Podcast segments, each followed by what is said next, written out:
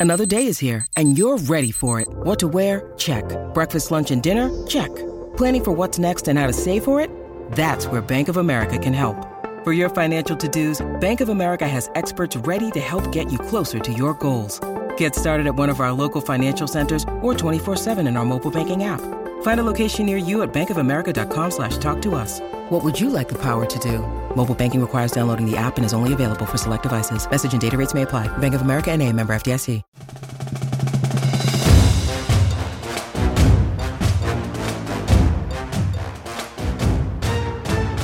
Welcome back to the John Clay Podcast. I'm John Clay, sports columnist with the Lexington Herald Leader and Kentucky.com.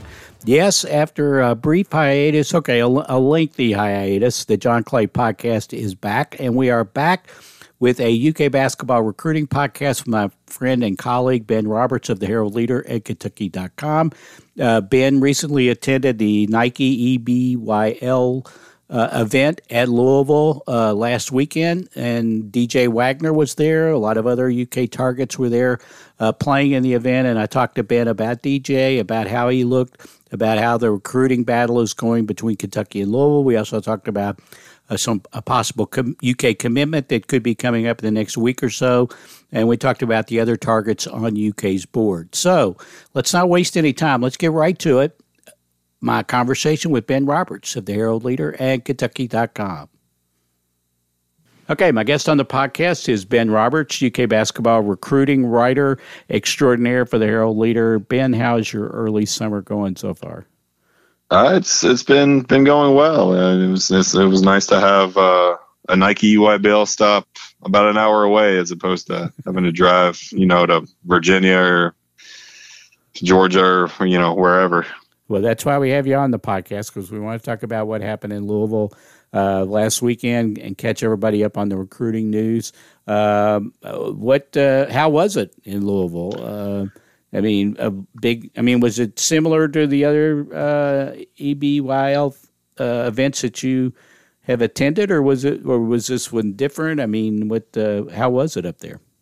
I really, I thought this was one of you know I've, I've I, who knows how many I've been to, but I've been I've been to quite a few in quite a few different venues over over the past decade or so, and this is this was one of the better setups. I've been to the Kentucky Exposition Center before for things like these. Nike had never been there, but there there have been um, more local tournaments. Uh, and and some uh, some regional stuff out there. So it, it's just this huge expanse of open space um, there at the fairgrounds and they just lay, you know, a bunch of courts down right, right across that whole space. And a lot of the the EYBL stops I've been to in the past, including the one that was in Lexington a few years ago, there are just so many players and coaches and and just fans who are interested in coming out to see it um, that it gets really cramped and crowded and and oftentimes you know sometimes even the players can't get uh, you know it's hard for them to to move through uh, whatever venue they're having it at. And and this Louisville setup I thought was just great because there was plenty. Of, you know, if you were if you if the if you were on one court and there was a kid you wanted to see on the complete other end of the the building, you could get over there really quick. Um, it it made for the DJ Wagner Bronny James game, which I'm sure we'll talk about there. There was a lot of room for people to to stand and, and a lot of bleachers to watch uh, that that with one or two exceptions, you just don't really get at any of these other Nike venues. So, you know, my hope eh, from a from my perspective, it went great, and it, it, I hope they come back because it was such a great setup. You never know on their end how it was for hotels and parking, and you know they have a lot of other stuff they have to to worry about and, and see if it if it goes well or not. But you know, from a from a fan and media perspective, and and it seemed like the players and parents I talked to too, it, it, it was a great great setup obviously DJ Wagner, I guess, was probably the main attraction as far as Kentucky and obviously Louisville was concerned. Uh, what did he look like to you? How did he play? Yeah, I mean, DJ's been the number one recruit. Um, uh, they didn't really have national rankings when he was in the eighth grade, but if they would have, he would have been number one. And, and ever since then, uh, or really up until the last few weeks, he's been number one. Now he he has uh, he, he, did slide behind GG Jackson, who's committed to North Carolina um, here more recently. Um, but DJ is still number two on a lot of those lists. uh, including the 24 7 rankings that came out last week. And the people you talk to, even that have dropped him in those rankings, have said, like, this kid, you know, just because we dropped him doesn't mean he's not going to be number one once all this is said and done. And, and he, looked over the weekend, at least when I was watching him, like a, a kid who very well could get that number one spot back. Um, just a just a dynamic, dynamic guard with the ball in his hands. He's not, you know, I, I don't like the term true point guard because I don't really know what it means in 2022 with, right. with so many with so many talented point guards who play such different styles, especially in the NBA. But he's not that, you know, top notch facilitator yet. He can do that, especially in transition. He's just unstoppable. Once he once he gets in the half court, um, things get a can get a little more dicey for him. But you know, other than I mean, he, he's a he's a great scoring guard. He's great at penetrating. He's really good at just kind of using his body to, to get around defenders and, in tight spaces um, and and really get to the rim and finish at the rim. That's something that you see also with a lot of younger point guards, and DJ just turned 17 last month, so he's, he's pretty young even for his his class.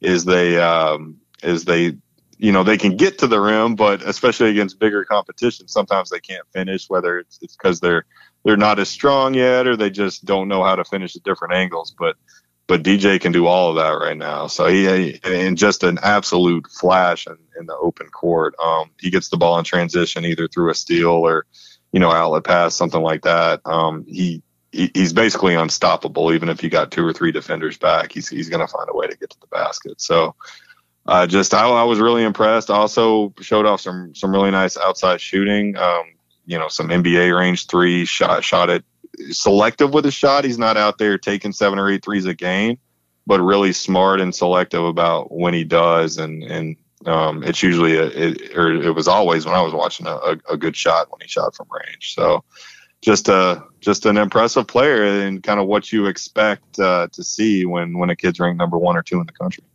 Uh, before we get to the recruiting implications, what you mentioned about the game with Bronny, what what did that look like?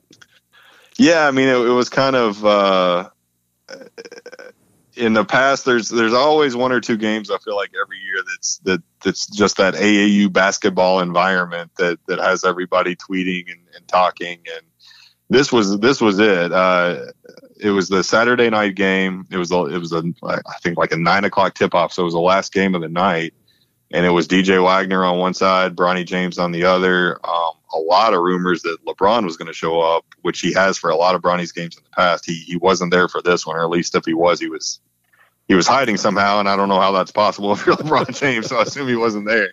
But uh, so the game before that, it was actually Ron Holland and, and Kwame Evans Jr., who were two of the top ten players in the senior class. So I was already, I figured I'd go and, and watch them um, and get a good seat and just kind of hold it for for Wagner versus Bronny. And it, it was funny. You're, you're, watching the game, but then in the breaks in the game, you're kind of watching out, watching what's going on around the court and uh, I mean, people were showing up two hours early before the scheduled tip off to, to see if they could get a seat. And then when all the wow. seats were gone, they were taking chairs from other courts and carrying them over so they could basically set up their own seats and, and try to get a spot. And then by the, I mean, even by, by warm ups of, of, of DJ and Bronny's game, it was 10 or 12 deep in the standing room only sections, just people just trying to get a glimpse at it and and then obviously by tip off it, it, was you know you could see from where I was the whole rest of the the facility with with 10 or 12 other courts. And I think it's pretty safe to say that that more than half the people in the entire building were at this one court while there was action going on on on 10 or 11 other ones. So it, yeah it was just one of those scenes that that we see every every once in a while that that um people who like AAU basketball kind of they they like to see stuff like that. How good is Bronny in your estimation? Um, yeah, I mean he's they have them ranked. Most people have them ranked around the forty-ish, fifty-ish range in that that class. Uh, I mean, LeBron James kid, you're you know it, it's right. it's going to be unfair no matter no matter what you say about him or what what you expect from him. He he's very. I mean, he's a smooth smooth player. He's not you know LeBron when he was in even in high school, he kind of had that frame where he just looked different from other other high school basketball players. Um, and that's setting aside the way he played, which was obviously unbelievable. Uh, but so Bronny's not, you know, Bronny's not that big. He's not that strong. Uh, not not that tall. He's probably I'd say six six two six three or so. Uh, but does I mean obviously has that natural ability, moves very well, very engaged uh, defensively um, as, as a perimeter defender, and also in transition. It, was funny because you know LeBron's kind of those uh, those get back blocks, uh, you know, where he chases somebody down in transition and, and blocks it from behind. Bronny did that a couple times on on some really really good players. Really? Um, so he, he's good at that. He moves really well. Um, he's his outside shots coming along. He, he didn't play that well that night offensively. Um, did not shoot the ball very well, but does like to. He, he gets he gets teammates involved. He likes to get teammates involved. If he's gonna play basketball for a long period of time, I think it's gonna have to be a, as a point guard just because of his size and and he does have some natural instincts for that position. But you know, still a player who is is is still putting it all together. I mean, I think you if he's not LeBron James' kid and his name is Bronny Smith, I think you're looking at a, a kid who's a four year college player probably who by the end of that four years could be really really good but isn't going to be on anybody's radar is is you know like a one and done or a, a lottery pick or anything like that right right uh, okay, back to Wagner. Back to Wagner. Obviously, uh, some news here lately or in the last couple of weeks where uh, Louisville Kenny Payne uh, hired uh, Milt Wagner, DJ's grandfather, uh, for the Louisville staff in an off the court role. and of course, Kentucky very much involved with DJ, and obviously his dad played for Calipari uh, when Milt Wagner worked for Calipari at Memphis. Uh, but anyway, the hiring of Milt is a lot of people are saying, okay, well, that means Louisville's going to get him. Uh, Kentucky is definitely playing second fiddle. Uh, what's your feelings uh, on that right now, or is it is it too soon to tell? You know, I, I think it might be it might be too soon to tell. I there's a lot of people around Kentucky's program who think either that they still have a really good shot at DJ or that, that they actually lead for DJ. Uh, really? There's people over there who think that DJ Wagner is coming to Kentucky to play basketball um, for that 23 24 season. And they truly believe that. Uh, now you talk to pretty much everybody outside of Fayette County, and they they think it, it, either either Louisville is the favorite or it's a done deal for Louisville. And I don't think it, I don't think it's a done deal just yet. Um, but it, it might be trending in that direction. The the whole Milt Wagner hire, while that obviously got a ton of headlines, we wrote about it um, last week. Uh, that's been expected even before Kenny was was hired as the head coach officially. I was being told that Milt Wagner was going to be coming on um, as, as part of that staff. No matter who the uh, coach was. Well, yeah, well, I, I, we we, we kind of it was trending toward Kenny and and. Right. Uh, and and and Milt was Milt was definitely going to be part of that at some point. Uh, so that's not not really new in recruiting circles, and a, and a lot of people had kind of made Louisville predictions even going back a month ago based off that information. Um, and, and we should know, point out for people who don't know, Kenny and Milt played together at Louisville. They were both on that '86 national championship team. So it wasn't like uh, you know he pulled you know obviously Milt has strong Louisville connections having played there, but he has even stronger ones with Kenny because they were both there at the same time. Yeah, and I don't, I you know, I, Kentucky fans obviously do not like the way the situation has gone. Um, on one end, Calipari did the exact same thing with Milt 20 years ago and did you know did not have that tie. Two, I, I don't know that Milt wouldn't be part of this staff if you know if DJ Wagner wasn't a, a right. top you know, let alone the number one recruit in the this class. I, yeah, because those those ties. I mean, as Kenny said the other day, his first meal on campus at Louisville was with Milt Wagner and his family, and that's that's a relationship that didn't stop when Milt Wagner left Louisville. I mean, they they've been they've remained close and remained in contact for the what is it 35 years since uh since, since that that maybe even longer than that um so yeah, so this is a situation. It's it's not just one of these, you know, recruiting cynical hires that to get a kid. I mean, there's this is a lot deeper, a lot lot deeper than that.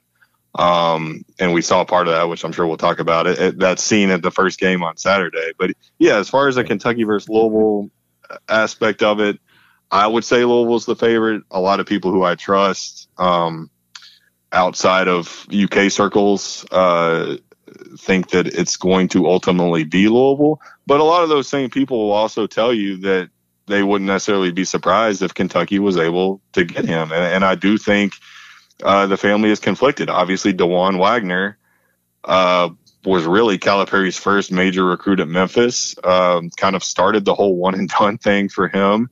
And the people who know the circumstances around that, and Dajuan maybe waffling about going in the draft, and Cal, you know, the story, you know, the story about tearing up the scholarship and saying, no, you got to go. And then Dajuan having those health issues. And, you know, he said in the past, like, if Cal hadn't done that and I'd come back to Memphis, I, I wouldn't have had that opportunity because because this was something that was going to happen and and uh, I would have made a lot less money and and and not been in that situation. So I know he he still really appreciates that and um and they've always held Calipari in, in high regard, um, you know, partly because of that. So there, there's a lot of layers to this thing. I I know, and and at the middle of it is a kid who just turned 17 years old about three weeks ago and and now has a he's going to disappoint somebody greatly um, that he's known for basically his entire life. So it's it's a tough situation for the kid, um, and really not an ideal situation for anybody involved, especially when it's now John Calipari and Kenny Payne also at the center of this thing, who who obviously have their own uh, relationship and, and, and long history. And you mentioned it, and and from everything I read from. Uh, uh, you guys up there covering it and saw Louisville had a U of L former U of L players had a strong presence there over the yeah. weekend, right at the at the event in Louisville. Yeah, the, yeah, it, un, strong is an understatement, probably with the, the, the star power that they. I mean, it, it, was really something else. That first game that the DJ played, Pervis Ellison, for those who don't know, is the program director for DJ Wagner's uh, AAU team. So obviously he was there. Milt, even though he's connected to the Louisville basketball staff officially now, was able to go uh, because DJ's his grandson. So he, you know, he had to leave after DJ's game was over, had to leave the gym, couldn't watch any other games, but he's allowed to, to watch his grandson play. So Milt was there. Darrell Griffith was there, right, so right behind the bench talking to those guys. Uh, three or four current Louisville players were there, and I I don't really want to leave anybody out, but there were at least a dozen other, I would say, former uh, Louisville basketball players, um, really across all, you know, from 80s, 90s, more recently, uh, really across all eras, who who came out to to watch DJ play and and obviously uh, show support um, and and show you know show DJ how much he was wanted. So then it was funny after that first that first game just a, a huge media contingent was hoping to talk to DJ uh, by you know by AAU basketball standards. Uh, you know, it was 20 or 25, I would say, recruiting reporters, national reporters, local newspapers, um, and they didn't do interviews. They didn't do interviews all weekend, uh, but that first one. This long line of people kind of followed DJ, kind of snaked around through the exposition center out to the parking lot and there were just, I mean, Louisville fans flanking him. He'd stop every 20, 30 feet or so and pose for a picture. Um, and then once he got outside, Darrell Griffith was out there waiting for him, and, and they had a had a little chat with with Pervis Ellison with with all these Louisville fans and, and some reporters around him, and, and then got on the bus and left. But it was, you know, it, it was I hadn't ever seen anything like that in an AAU basketball environment. That that um, a program. I mean, obviously the circumstances. You know, they were they were and shared the same parking lot with Freedom Hall. They were in Louisville, so it, it was convenient for those guys to get over there. But but still, it, it was it was a pretty striking scene, and I know Kentucky fans who who saw that on Twitter message boards or whatever were were not not pleased with the uh, the development that that uh, the, the the turn it took over the weekend there. Yeah, yeah, no, I don't. I, I sort of, t- I sort of could sense that as well. Uh, okay, we're going to talk about the other. We're going to talk about non DJ Wagner players, but we're going to do so right after this break. Okay, back with Ben Roberts, uh, UK basketball recruiting writer for the Herald Leader and Kentucky.com. Uh, ben, uh, we've, we've, we've discussed uh, DJ Wagner uh, extensively. Let's talk about the other guys. Uh, let, well, let's start with let's start with Robert Dillingham, just from the standpoint that we think he's going to commit here fairly soon. When when do you think that that might happen? Yeah, he's he's put a he's put a date out for late June. Um, I he was another one that that a lot of people wanted to talk to because there was a lot of buzz around him that Kentucky might have jumped to the top of his list and might even be close to a commitment. And uh, he basically told everybody that he wasn't doing. He did end up doing interviews a little later in the weekend, but that that first day he didn't want to do interviews. And I went back and talked to him, um, kind of on the side, and he basically said like I just don't want to talk right now. It sounded like he didn't want to say anything disingenuous about his recruitment because um, he knew an announcement was coming out, and then later that day he, he set out the announcement date uh, for late June. Um, and just the whole vibe throughout the throughout the whole thing was that he he will end up ultimately picking Kentucky. At least that's what it's looking like right now. That, that Kentucky is uh, is is looking like the pick. Um, and you know we talked linked about DJ Wagner Rob Dillingham is also a top 10 overall recruit in that class and one of the best guards in the class. And a lot of people would tell you that from a scoring perspective, he's might be better than DJ Wagner. Uh, some would definitely tell you he's better than DJ Wagner. Uh, and, you know, a player who is going to be ranked right around the same area. So if, if Kentucky were to miss out on DJ and DJ goes to Louisville, it's not like they're taking a, a, huge step back by by getting Rob Dillingham in the mix. Um, just a guy who, I mean, just an electric scorer. There's no other way to say it. Just you know, one of those players who has this rare gift for for scoring from all three levels, and and you know, you go if you know you're going to see one of the top scorers in the in the country, and then you go over and you don't know what he looks like or what his number is or anything, and you go watch his the the court that his game is on, you're gonna you're gonna figure out pretty quickly which one is Robert Dillingham just by just by watching a couple minutes of basketball. Um, and and I don't, you know, Kentucky really hasn't had a guy. Cal's had a lot of guys like that since he's been here, but I don't feel like they've had somebody quite like him uh, in a few years. Uh, just that guy that you know that you can give the basketball to, especially in late game situations, if you just need a bucket here or there and, and tell him to go get one. Um, he, he's that type of player. Uh, so if they if they do land him, which I think they will, they already have Reed Sheppard in the mix for that 2023 class. So that's a really, really good foundation of two college ready basketball players in that backcourt that could really play off each other very, very well and complement each other's skill sets. And then they could still add DJ Wagner just because they, they get robbed later this month if it happens. That doesn't, you know, they still want DJ Wagner. And I think all three of those players could play at the same time together if that's well, that was the my, kind of. That was my yeah, question. Can, especially with Dillingham and Wagner, can they play together? Do they complement each other?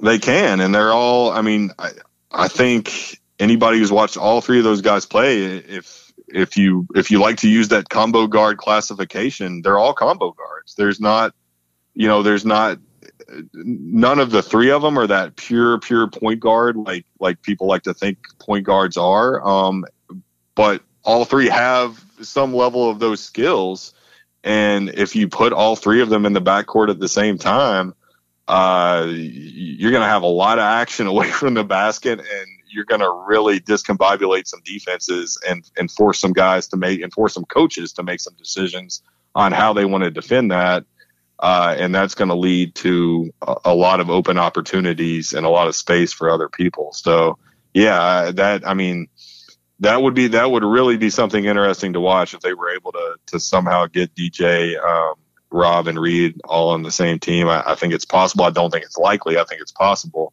Uh, but even with with Rob and Reed, uh, that that would be very fun to watch. And and I know Calipari would also like to add another dynamic guard in that class. Um, obviously, there's still the transfer portal, uh, other opportunities, but um, it's looking like that 2023 24 team could be one of those teams where, where Cal could play three guards and, and would want to play three guards at a time. Uh, and especially a couple guys, two or three guys who, who, who have point guard skills. Okay, let's let's shift gears to a big guy. Let's uh, let's talk about Aaron Bradshaw, seven foot center out of Camden. What what are your thoughts on him? Yeah, he's actually a same AAU program and same high school as DJ Wagner. Uh, he was, you know, relative to ranking and expectation and all that. I, I, thought he was the most impressive player that I watched over the weekend. Um, you, I, I always like to, yeah, I always like to watch those those you know seven at that age the the seven footers very rarely are are you know are they are they super refined. They're still kind of working on their game. You know you know learning their bodies as it relates to basketball. And aaron is a player who didn't play at all his freshman year played uh, like five or six games i think his sophomore year due to covid. So that his junior year this past season was really his first full year of high school basketball has only played about 30 or so high school basketball games in his life. And to my eye was was miles ahead of where a lot of kind of the the skinny seven footers that we've seen in the past 10 years or so uh, have been at this stage in their development which which tells me that he's just you know on the, on a trajectory where he could be playing basketball for a very very long time I, he's also you know he's also one of those guys that I don't know he's not, I don't think he's going to be Anthony Davis in college um, I, I think it's going to take a few years for him to fully realize that. But from what we saw over the weekend, I think he's, he's going to make a major, major impact in college. He's, he's now, they've had three sessions, I think, of, of EYBL. He's been named the defensive MVP at two of them, including last weekend. Just really quick twitch with, with block shots, with deflections, um, kind of knows when to go after a shot, knows when, when to kind of reach in and, and try to take a swipe at a steal. And then offensively, he's comfortable going back 15, 18 feet and putting up a jump shot, uh, which is, you know, you, are not going to block that. you know, seven footer taking a 16 footer, you're, you're not you're not going to block that shot. And he, he can finish around the basket, really, really soft hands. And that's something that we don't see at this age.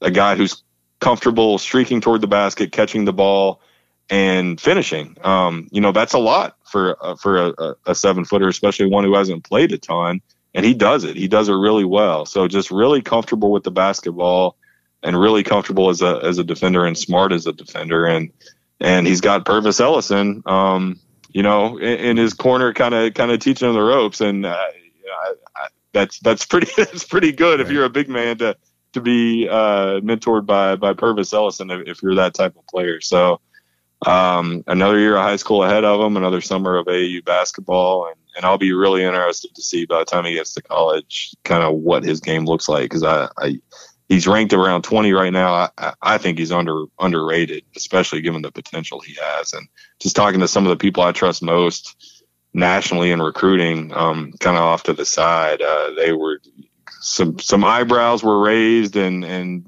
people really have some high expectations for him down the road.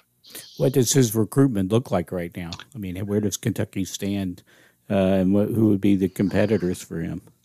Uh, or is it too early to tell? No, I, I, think it might end up being another Kentucky Louisville deal. Um, you know, he's as I said, he's got He's in that same program. He's got Pervis in his corner. Right, a lot, of, um, lot of um, Camden connections to Louisville. Yeah, yeah, a lot of Camden connections to Louisville. Uh, obviously, you know, plays with DJ uh, on on both high school and AAU, but it's not. From what I've been told, and we're still trying to figure this out completely, and I'm sure they are too. But from what I've been told, it's not you know it's not any sort of like package deal. Mm-hmm. Their recruitments aren't necessarily intertwined. Um, but I was told this week, kind of coming off the weekend, that uh, Louisville is looking like they they might have a real shot at them. But Kentucky, I think a lot of people think might should should maybe be classified as the favorite right now. Um, I know that he got a Kentucky offer in April. Uh, Cal and, and, and the, the UK coaching staff have seen him a lot at this point because they've been re- recruiting DJ so closely.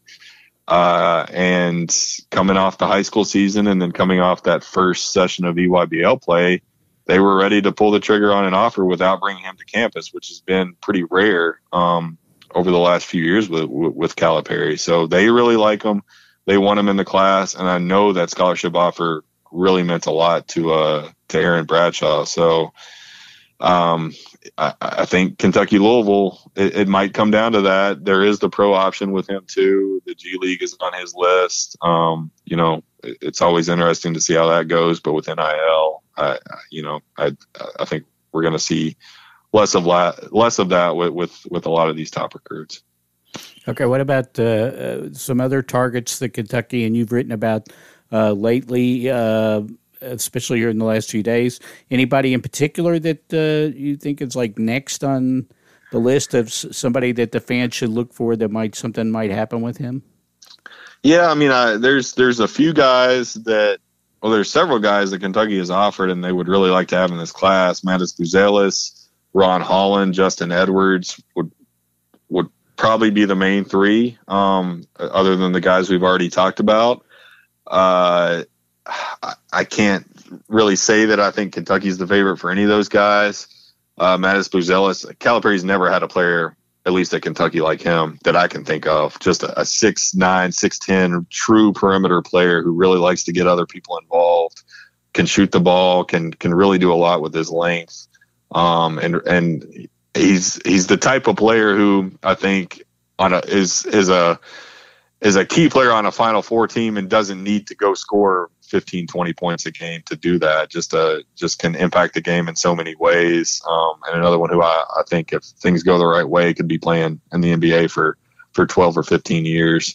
Um, but I was told over, or actually the, just in the last couple days, that the G League, or at least the pro route, might be the favorite at this point for him. Um, past that, I think Kentucky North Carolina probably the the two top colleges on his list. Ron Holland is another one who there have long been uh, pro rumors around him. Um, the Big 12 schools, he's from Texas. The Big 12 schools will be involved, but Kentucky's also really high on his college list. And then Justin Edwards. Um, it sounds like sounds like Kentucky and Tennessee might be the two to beat for him.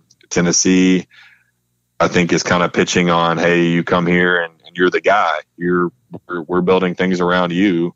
Whereas at Kentucky, um, he, I'm sure he'd be a starter, and I'm sure he'd be a, a really featured player. But uh, we've seen in the past, Calipari doesn't doesn't really do that. Does, certainly doesn't make those promises or, or even plans to to build around a certain player. Um, but I think would be another really good complementary piece that that um, could could uh, could could really be a big player on a on a Final Four type team. So I, I, think with him, it's just kind of a matter of which which route does he want to take. Uh, so yeah, those those, those three. Um, I think they love they they'd love to get all three. I I think uh, they they they'd be lucky to get one or two of those guys. Um, and then and then we're gonna have to see beyond that. Kwame Evans Jr. has a Kentucky offer. He seems to be trending in other directions.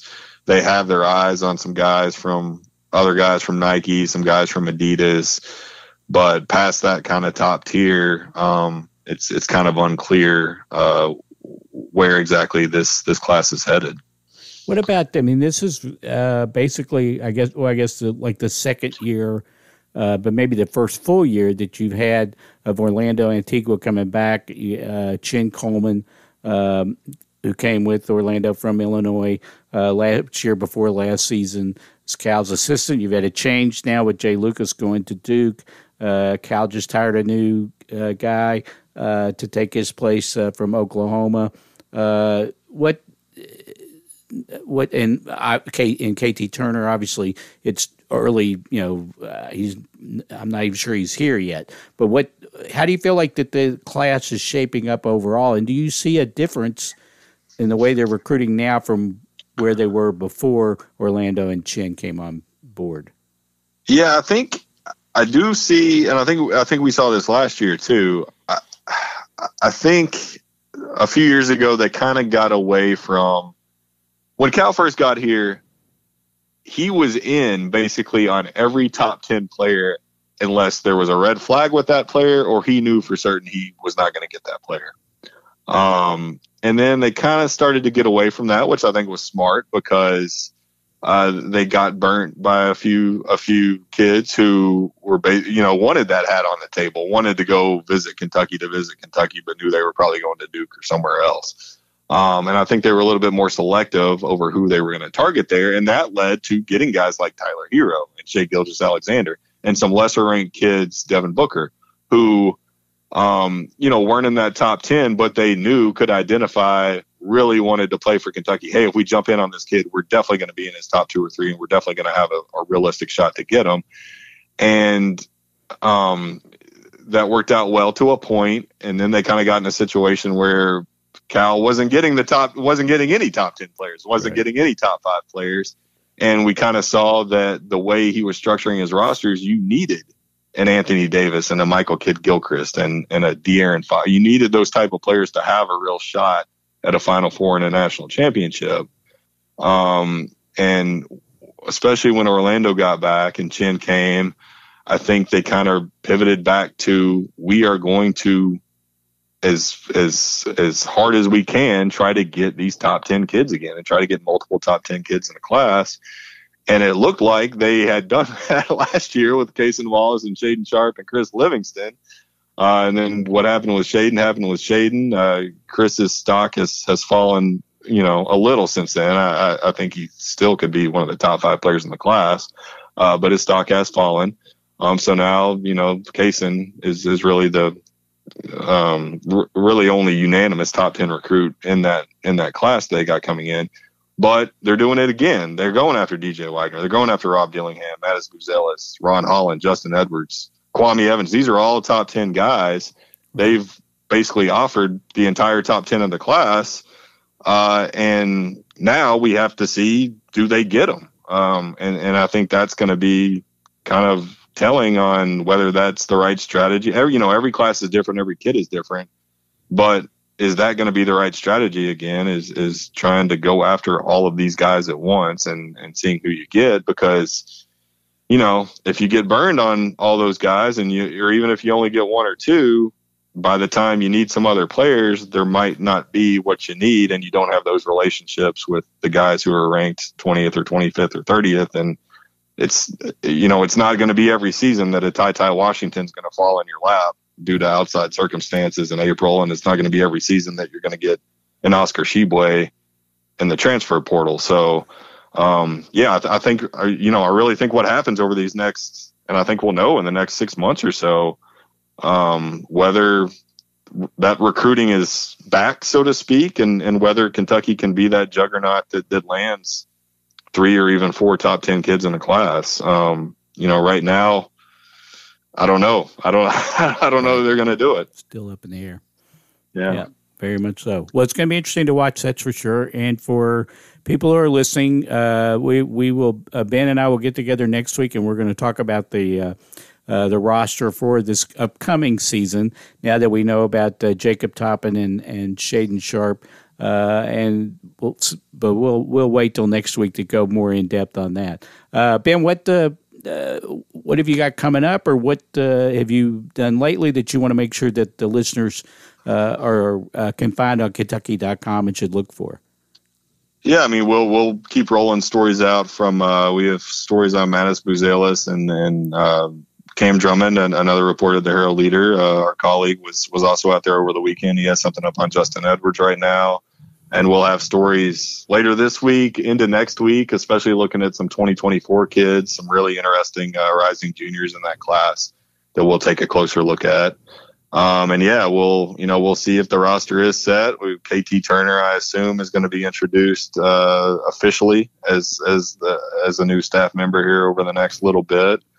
Um, and then you know it's it's that time of year. There's going to be more recruiting. There's coaches are going to be out in June. They they're allowed to watch kids with their high school teams, and then July is kind of the big one where you've got uh, another EYBL session, and then uh, after that, Peach Jam and Adidas Championships and uh, stuff in Florida and Vegas and, and all over the place. So that's um, there, there going to be a lot of a lot of AU basketball and some visits. You know, uh, Aaron Bradshaw said that he's planning to visit Kentucky here soon. Uh, Ron Holland is going to be on campus here in the next couple weeks and that's uh, that's usually kind of when you get a little bit more or a little, a little bit better in, intel on which way some of these kids might be leaning. Um, so, yeah, they're Kentucky basketball, as they say, never stops, and we're kind of at that moment in the recruiting calendar where it, it's certainly not going to stop, uh, at least until till August or so.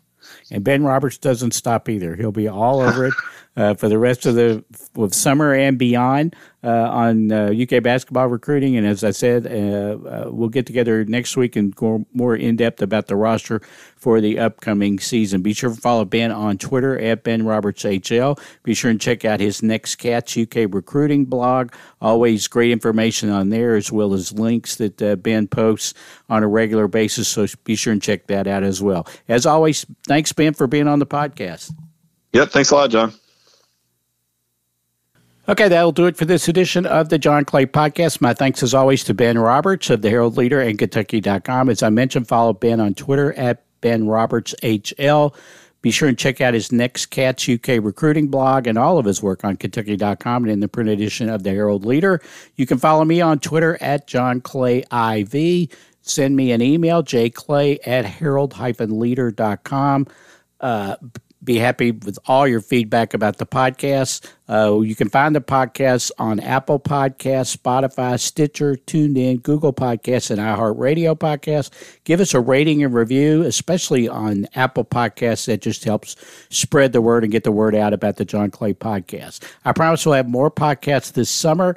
Uh, we won't take as long a break as we did since the end of basketball to the one with Ben today. As I mentioned uh, on this particular podcast, as I mentioned, uh, uh, we'll get together with Ben next week and we'll go uh, do a deep dive on the UK basketball roster heading into next season, and we've uh, we've got some other podcasts planned as well that we'll be doing this summer. So again, thanks everybody for listening. Thanks to Ben Roberts for being a guest on the podcast, and we'll be talking to you again soon.